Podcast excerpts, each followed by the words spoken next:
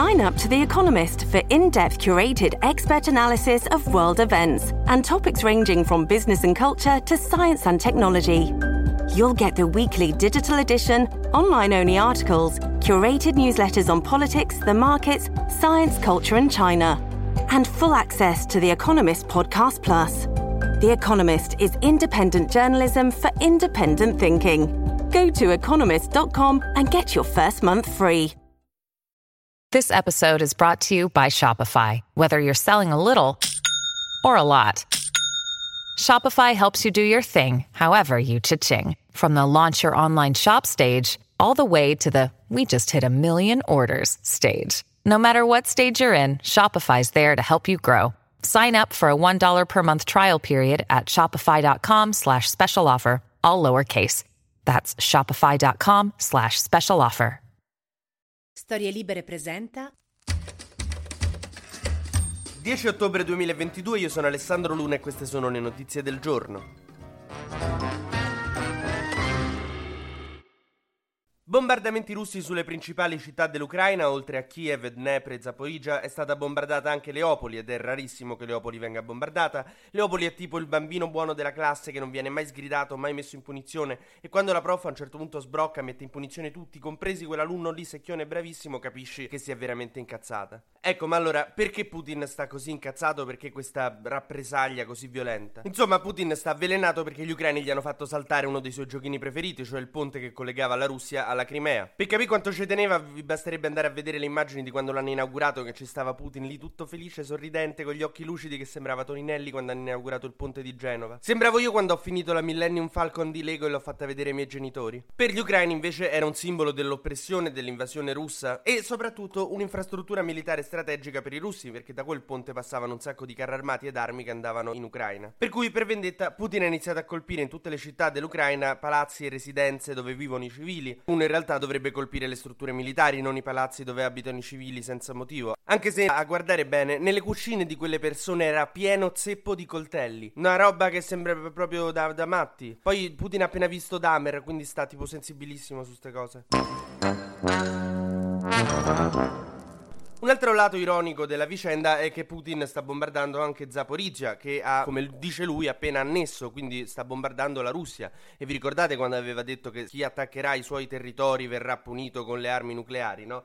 Visto che lui sta bombardando Zaporizhia, io mi aspetto che a breve cada una bomba atomica su Mosca.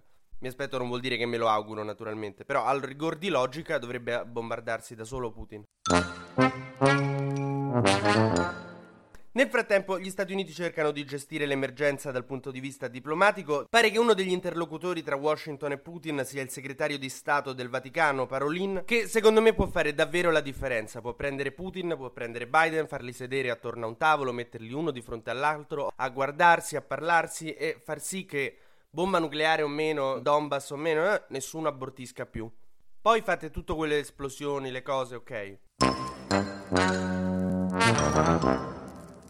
Nel frattempo, a casa nostra, Mario Draghi pensava di aver accettato il lavoro come presidente del Consiglio, invece adesso il suo lavoro da qualche settimana è andare in Europa a spiegare a tutti che Giorgia Meloni non è il mostro di Loch Ness. L'altro giorno è tornato da una riunione europea e ha detto che gli hanno fatto un sacco di domande sulla Meloni, però non è che sono preoccupati, sono curiosi, diciamo. Che è come quando al parco un cane t'azzana la gamba e la padrona dice: no, scusa, è curioso. Intanto Giorgia Meloni ha mandato un videomessaggio alla festa di Vox, che è il partito nazionalista spagnolo dove aveva fatto il famoso discorso, quello so in amore, quella roba che sembrava un ballo di gruppo degli anni novanta, tipo muovi la colita, la mueres, le cose, però urlato. E ve lo ricordate il vecchio discorso che sembrava Gloria Stefan fatta di crocodile? Mo stavolta stava così posata, con le mani sul tavolo, carina, buenas noches, soy Giorgia Meloni, volevo dire due cosette carine sulla Spagna e sull'Italia, siamo fratelli, così. Che io mi metto nei panni di uno di quelli di Vox che l'aveva vista che urlava così, mo la vede così, dice l'hanno sedata, che è successo? Nel frattempo Giorgia Meloni sta tutt'altro che tranquilla, sta anzi in mega ansia, tipo quando non trovi il compagno che ti fa copiare e quindi ti guardi intorno e non sai a che aggrapparti, perché non riesce a trovare i ministri, gli dicono tutti di no, perché onestamente ma chi ci viene in Italia a fare il governo con la Meloni che sarà un disastro? Ci sta, devi tenere insieme Salvini da un lato, Berlusconi dall'altro, la Meloni.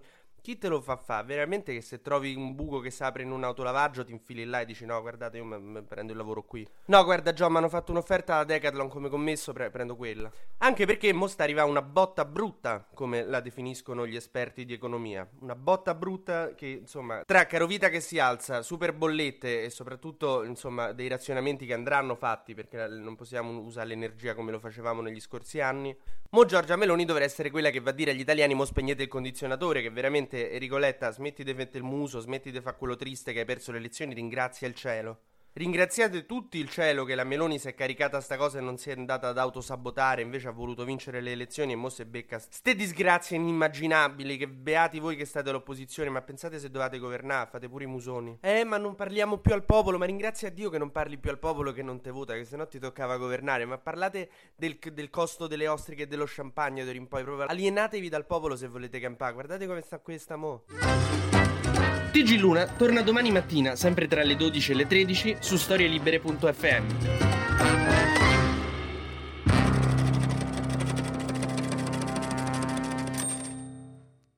Una produzione storie libere punto effe emme di Gianandrea Cerone e Rossana De Michele. Coordinamento editoriale Guido Guenci.